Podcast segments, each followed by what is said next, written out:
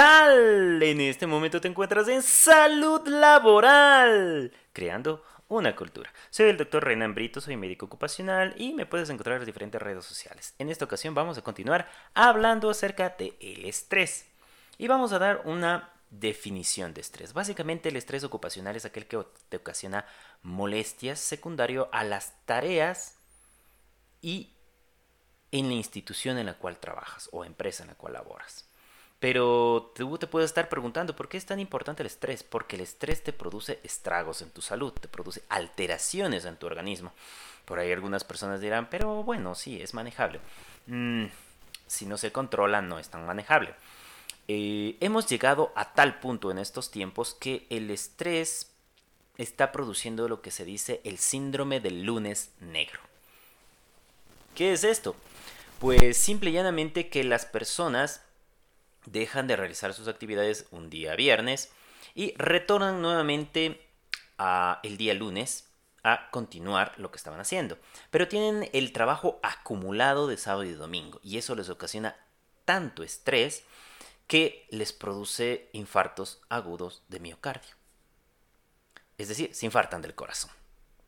Y en Estados Unidos se ha llegado a, preparar los hospitales justamente para los lunes en la mañana porque llegan personas que se están infartando.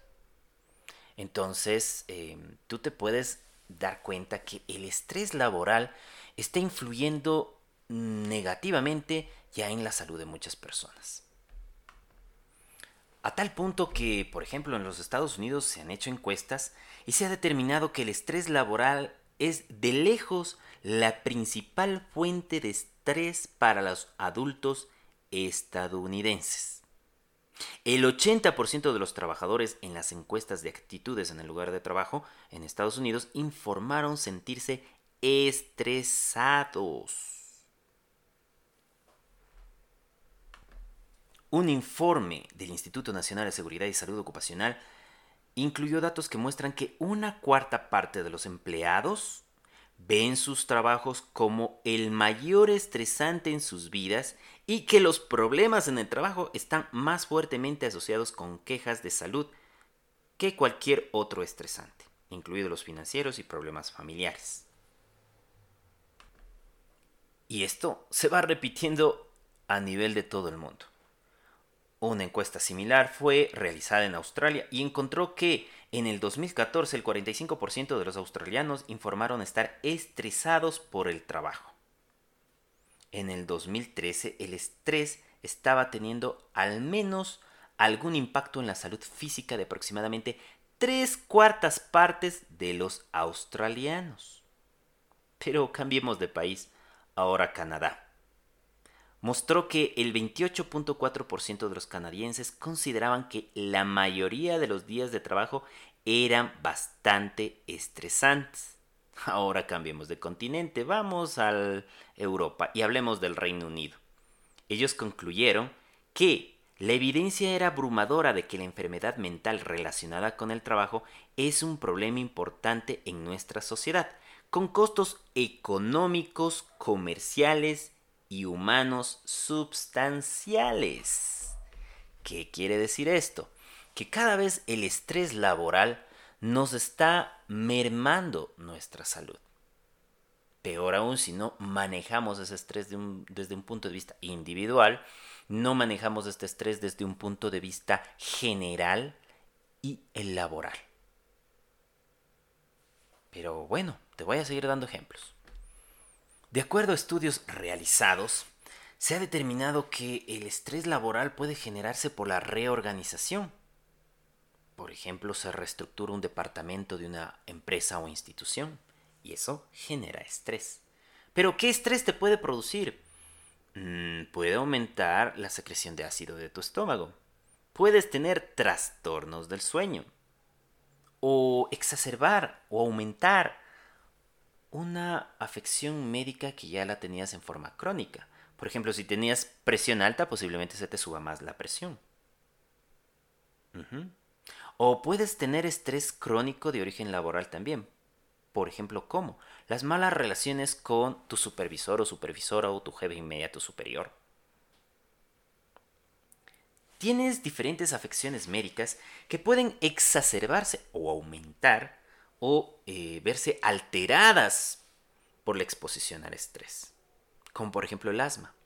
El asma es una enfermedad en la cual tienes, perdón, una hiperreactividad en tus vías respiratorias y eso ocasiona un cierto colapso de tu vía respiratoria. Imagínate más o menos como un tubo por el que tiene que pasar aire, pero en un proceso asmático este tubo se colapsa y no deja pasar el aire.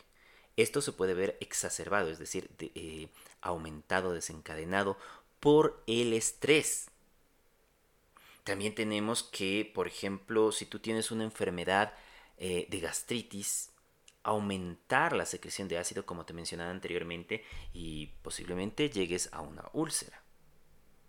O también lo que te mencionaba también en relación al síndrome de del lunes negro, perdón, en el cual el paciente puede sufrir de un infarto agudo de miocardio.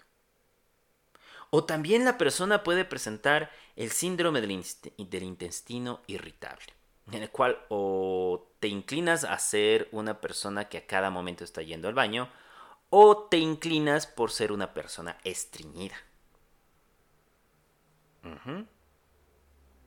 Y hay diferentes eh, estudios que están demostrando que el efecto de los riesgos psicosociales que hay sobre el sistema musculoesquelético y también que disminuye la recuperación de este sistema y también de las heridas. Entonces, el estrés afecta. Y en muchas ocasiones se vuelve un círculo vicioso. Y te voy a dar un ejemplo. Imaginémonos que una persona ingresó a trabajar en una, en una empresa, eh, en una fábrica, ¿ya? en la que tenía que realizar algún tipo de pieza para un ensamblaje posterior. No le fue bien a esta persona, realmente fue una actividad en la cual se sintió mal, eh, pero no le quedaba de otra que trabajar ahí. Pero debido a su mal rendimiento, pues la persona salió de ese puesto de trabajo y fue a otra empresa o institución. Y en esta le contratan para hacer lo mismo. Entonces ya de por sí se va a sentir estresado porque va a decir, me fue mal en la otra empresa, por eso me votaron, y ahora vengo a esta otra empresa y voy a hacer lo mismo. Capaz me votan nuevamente. Entonces eso va a ocasionar, como te decía anteriormente, que secretes más ácido en tu estómago. Pero conforme vas haciendo tu trabajo y si no vas mejorando, te vas a estresar más y te va a generar más secreción de ácido en tu estómago. Entonces te va a empezar a arder el estómago. ¿Sí? Y ese mismo ardor te va a estresar más y va a ocasionar que secretes más ácido. Y es un círculo vicioso que sigue y sigue y sigue repitiéndose. Pero si además de eso tú tienes un factor genético, tu padre, tu madre, tu abuelo, tu abuela de parte de papá o de mamá, también eran hipertensos, posiblemente vas a comenzar a presentar hipertensión arterial. Y cuando te estreses y te duele más el estómago, se te va a subir más la presión. Y nuevamente volvemos a caer en el círculo vicioso. Y digamos que tú sales así del trabajo todo con dolor de cabeza porque se te ha subido la presión arterial, pero tú todavía no te la has tomado, eh, te arde el estómago, entonces no es que vas a llegar a la casa con una sonrisa, vas a llegar irritable. Entonces llegas a la casa irritable y te vas a pelear con tu familia. Y tu esposo o tu esposa mm, te van a reclamar de por qué llegas de esa forma. Y tú vas a decir, no, no, no me molesten. Entonces vas a empezar con un conflicto en la casa. Y al siguiente día te levantas y vas al trabajo y te sientes más estresado con el trabajo y nuevamente regresas a tu, eh, a tu hogar y tienes más conflicto y ese conflicto te estresa más y te produce más secreción de ácido y te se va a subir más la presión. Entonces ahí vamos enlazando tanto el trabajo cuanto con la vida familiar. Entonces, en algunos casos, ¿qué puede suceder? Pues las personas tienen el siguiente razonamiento. No, pues si ando tan estresado, me voy a ir a tomar unos tragos con mis amigos o con mis amigas. Y obviamente eh, te vas a sentir un poco más relajado, pero no estás solucionando el problema. Pero tú vas a comprender como que eso te va a relajar. Entonces dice, no, pues mm, voy a seguir saliendo con mis amigos o con mis amigas a tomarme una copa. Pero mira más allá, te estás haciendo dependiente a una droga, en este caso el alcohol, que puede ser reemplazado por el tabaco o por alguna droga un poco más complicada, marihuana, cocaína, heroína. Y todo se desencadenó por el estrés. Claro que por ahí alguien me dirá, no, pues esta persona no tiene ningún eh, tipo de control para poder enfrentar esta situación. Mm, recordemos que no todos tenemos una forma de responder a la, de una forma igual que otra persona. Quizá otra persona diga, no, me voy a poner a hacer ejercicio. ¿Sí? U otra persona diga, no, lo voy a conversar, lo voy a hablar. No, no me siento bien, voy a buscar ayuda psicológica. Pero no todos son así. No todos tienen la posibilidad económica de buscar también un psicólogo. Y muchas personas pueden haber aprendido esto también de otras personas. Entonces dicen, no, pues él se relaja con el alcohol o ella se relaja con el alcohol, yo también lo voy a hacer. Y no todos tienen esa forma de responder. No hay que generalizar tampoco. Pero vamos desglosando, vamos desglosando a ver qué, qué situaciones pueden producir estrés laboral. Por ejemplo, la sobrecarga de trabajo.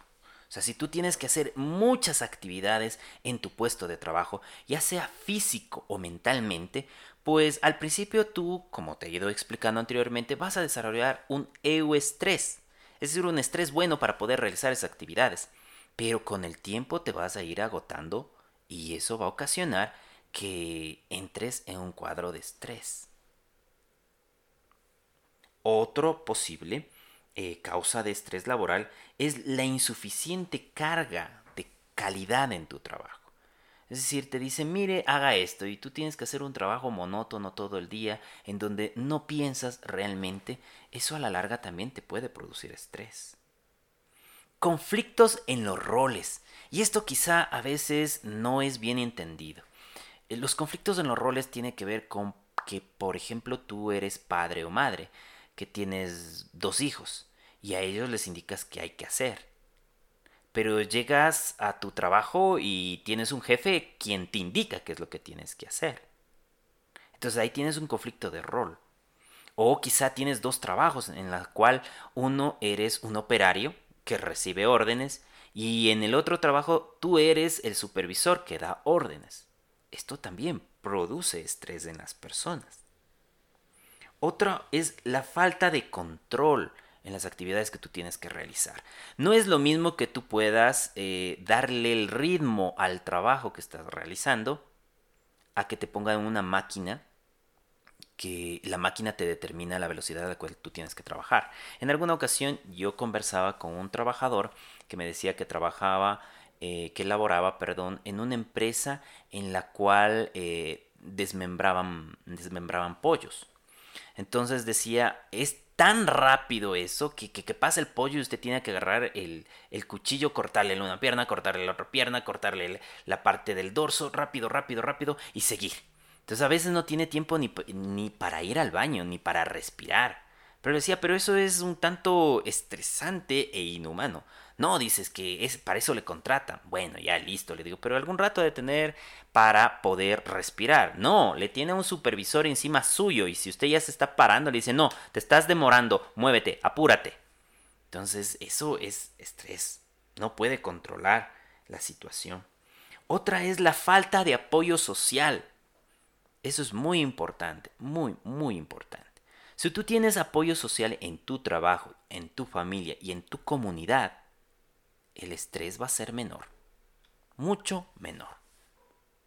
Pero si tú en el trabajo solo tienes compañeros de trabajo, si no tienes amigos, no sientes eh, ese apoyo. No tienes con quién descargar todo lo que te está pasando. Y si tú llegas a la casa y no tienes con quién conversar, también te va a seguir generando estrés. Y si no tienes una comunidad que te apoye, más. Entonces, son muy, muy importantes estos factores. Y todo esto es desencadenado por el estrés. Pero veamos cuáles son los modelos más eh, frecuentes con lo cual se describe el estrés en el medio laboral. Vamos a describir el primero. El primero es el modelo de ajuste persona-entorno. ¿Qué quiere decir esto?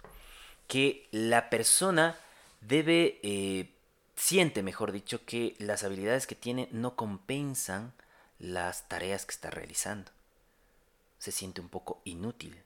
Y entonces en ese caso, la persona desarrolla ese, ese estado de angustia emocional y de estrés.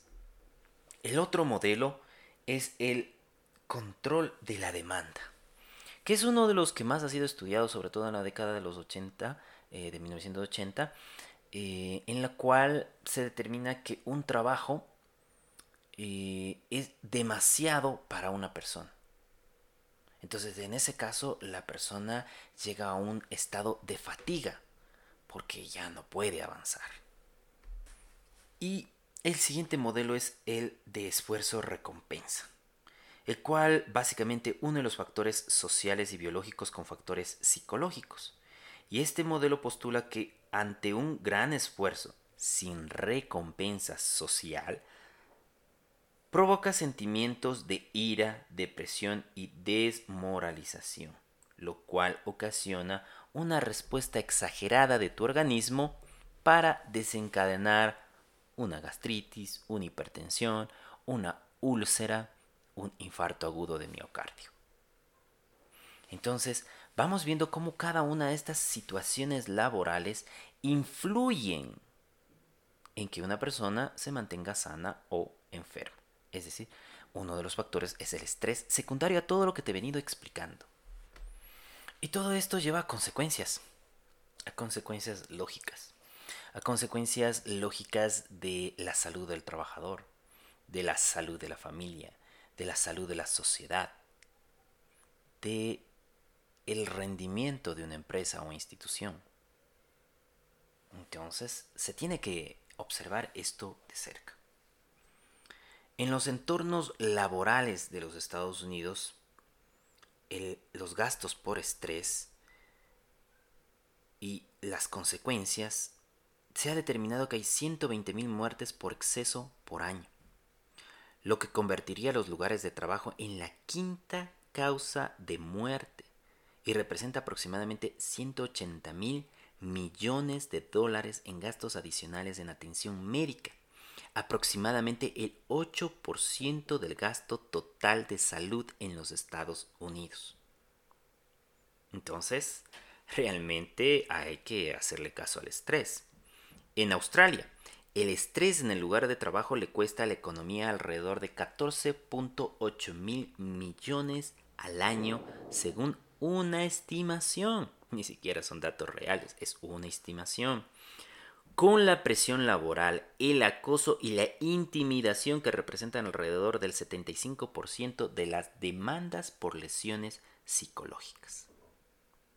El, perdón, el director ejecutivo de la Sociedad Australiana de Psicología informó en una encuesta del estrés y bienestar que reveló una tendencia a la baja en la salud y el bienestar psicológico.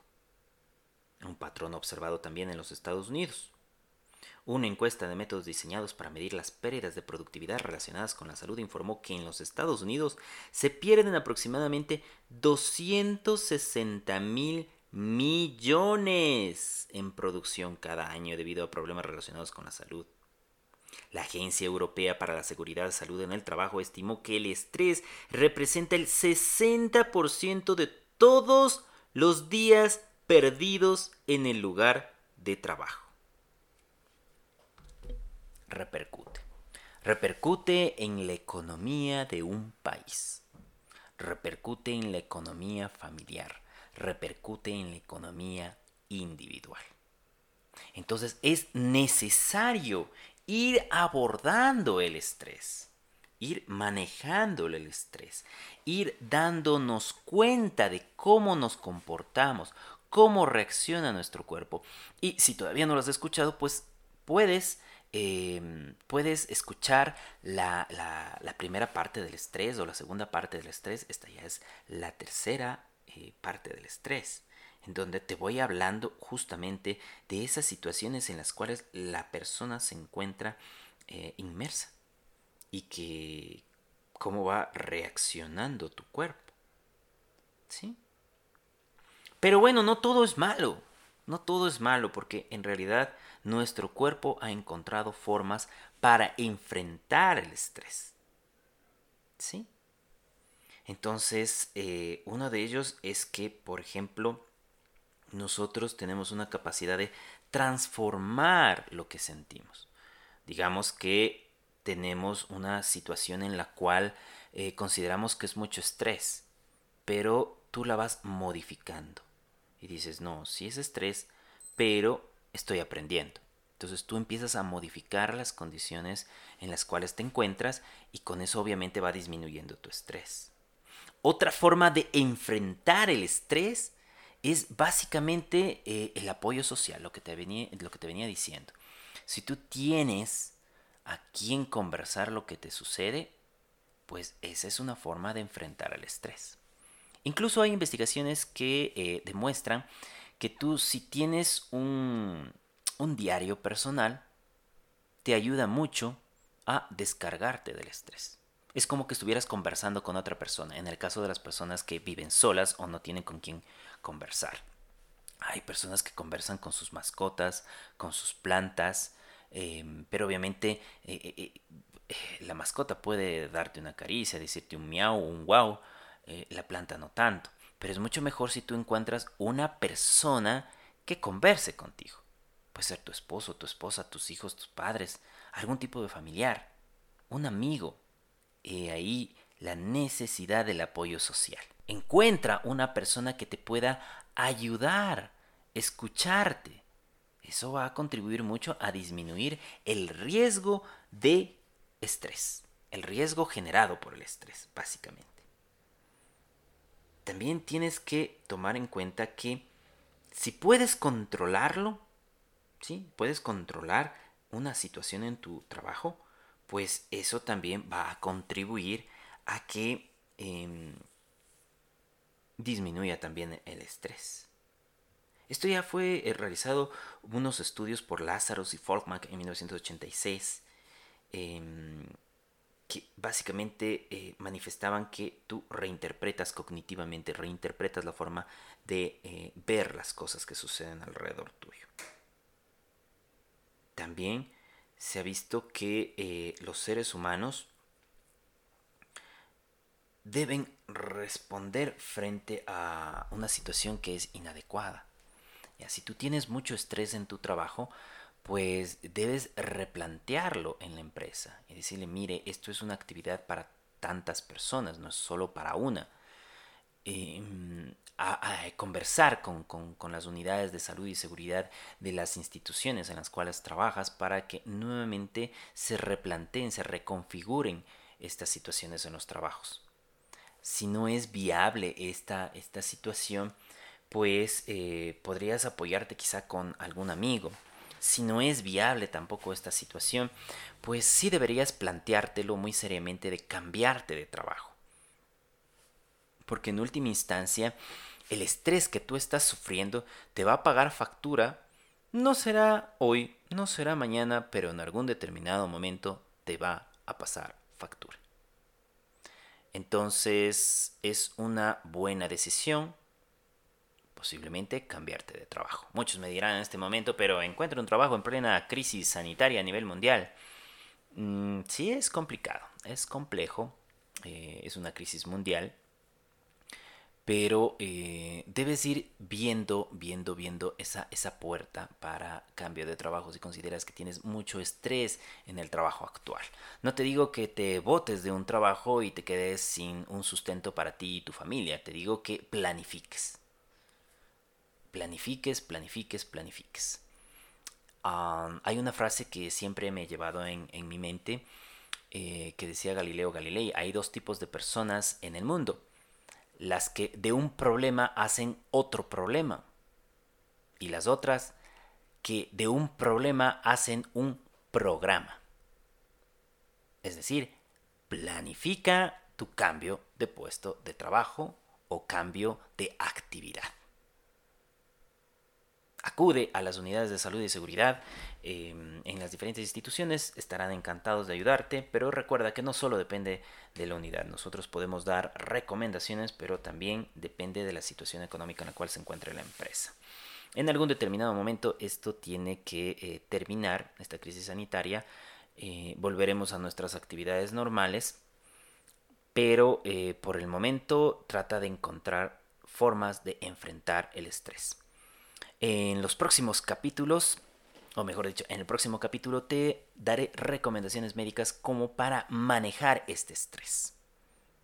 Recuerda que te encuentras en Salud Laboral, creando una cultura. Soy el doctor Renan Brito, búscame en las diferentes redes sociales, en Facebook, en Twitter, en LinkedIn, en Instagram, en YouTube y ahora en los podcasts de Salud Laboral. Muchas gracias.